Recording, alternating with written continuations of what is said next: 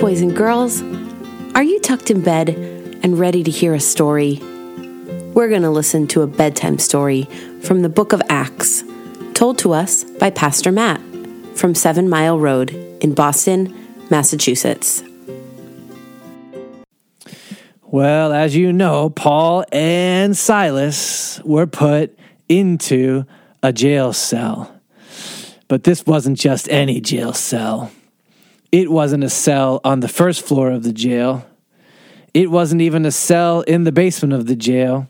It was a cell in the dungeon of the jail. To get there, you had to walk down, down, down, down, down, down, down to the worst part of the whole building. This was the coldest place. This was the darkest place. This was the wettest, moldiest place. This was the smelliest place. This was the place where the animals were, like the rats and the mice and the spiders. That's where they had to spend the night. And they weren't even allowed to just sit on their cot and talk. Their feet were fastened in stocks. Oh no. Do you know what those are? Stocks are wooden beams with little circles cut in them that get nailed to the wall and they jam the prisoner's feet inside of them and then they slam them shut. Why do they do that? Because if your feet are in stocks, you can't run away you can't even walk. And so Paul and Silas spent the night unable to walk, unable to go to the bathroom, locked against the wall in stocks, in the darkest, coldest, wettest, smelliest, animaliest prison cell in the whole jail. And do you know what they did there? if you were in that spot, what would you do? I think I would grumble. Maybe I would complain. Maybe I would cry. Maybe I would call for help. But they didn't do any of those things. They sang songs to God. Isn't this wild?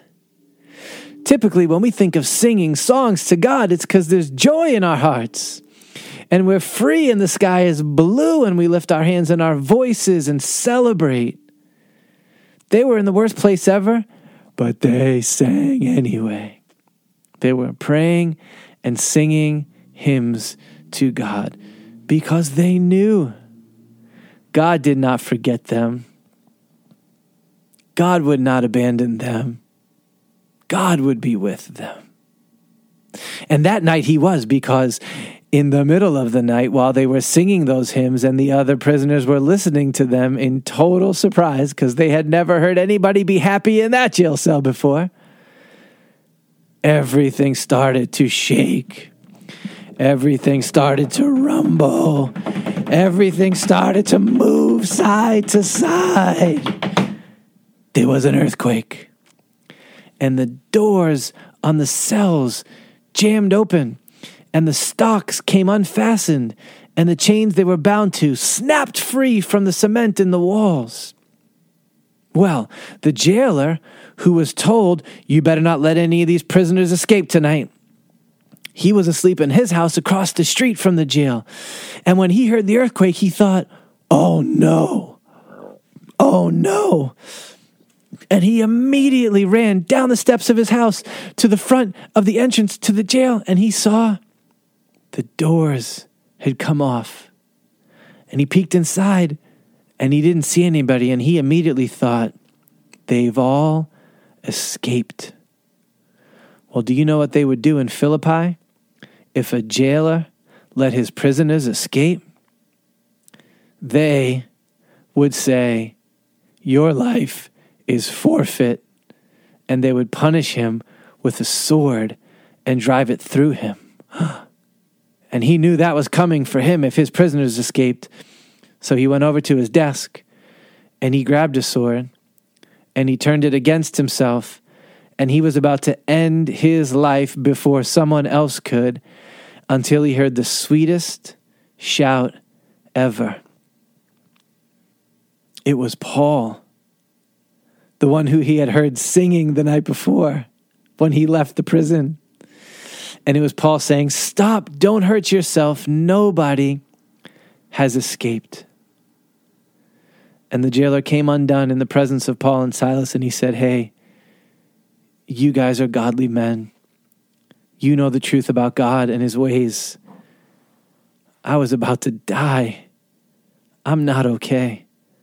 What do I have to do to be saved? And they shared the gospel with the jailer.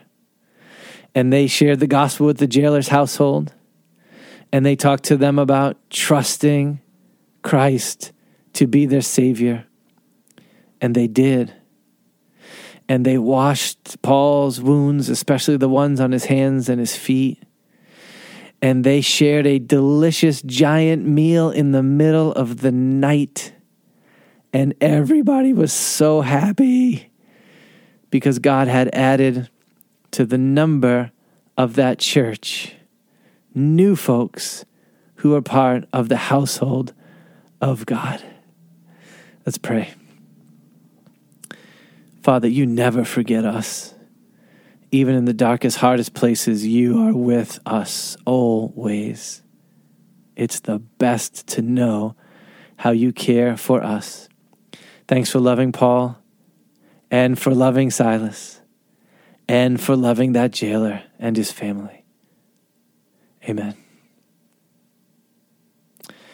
All right, it's time for bed. Good night.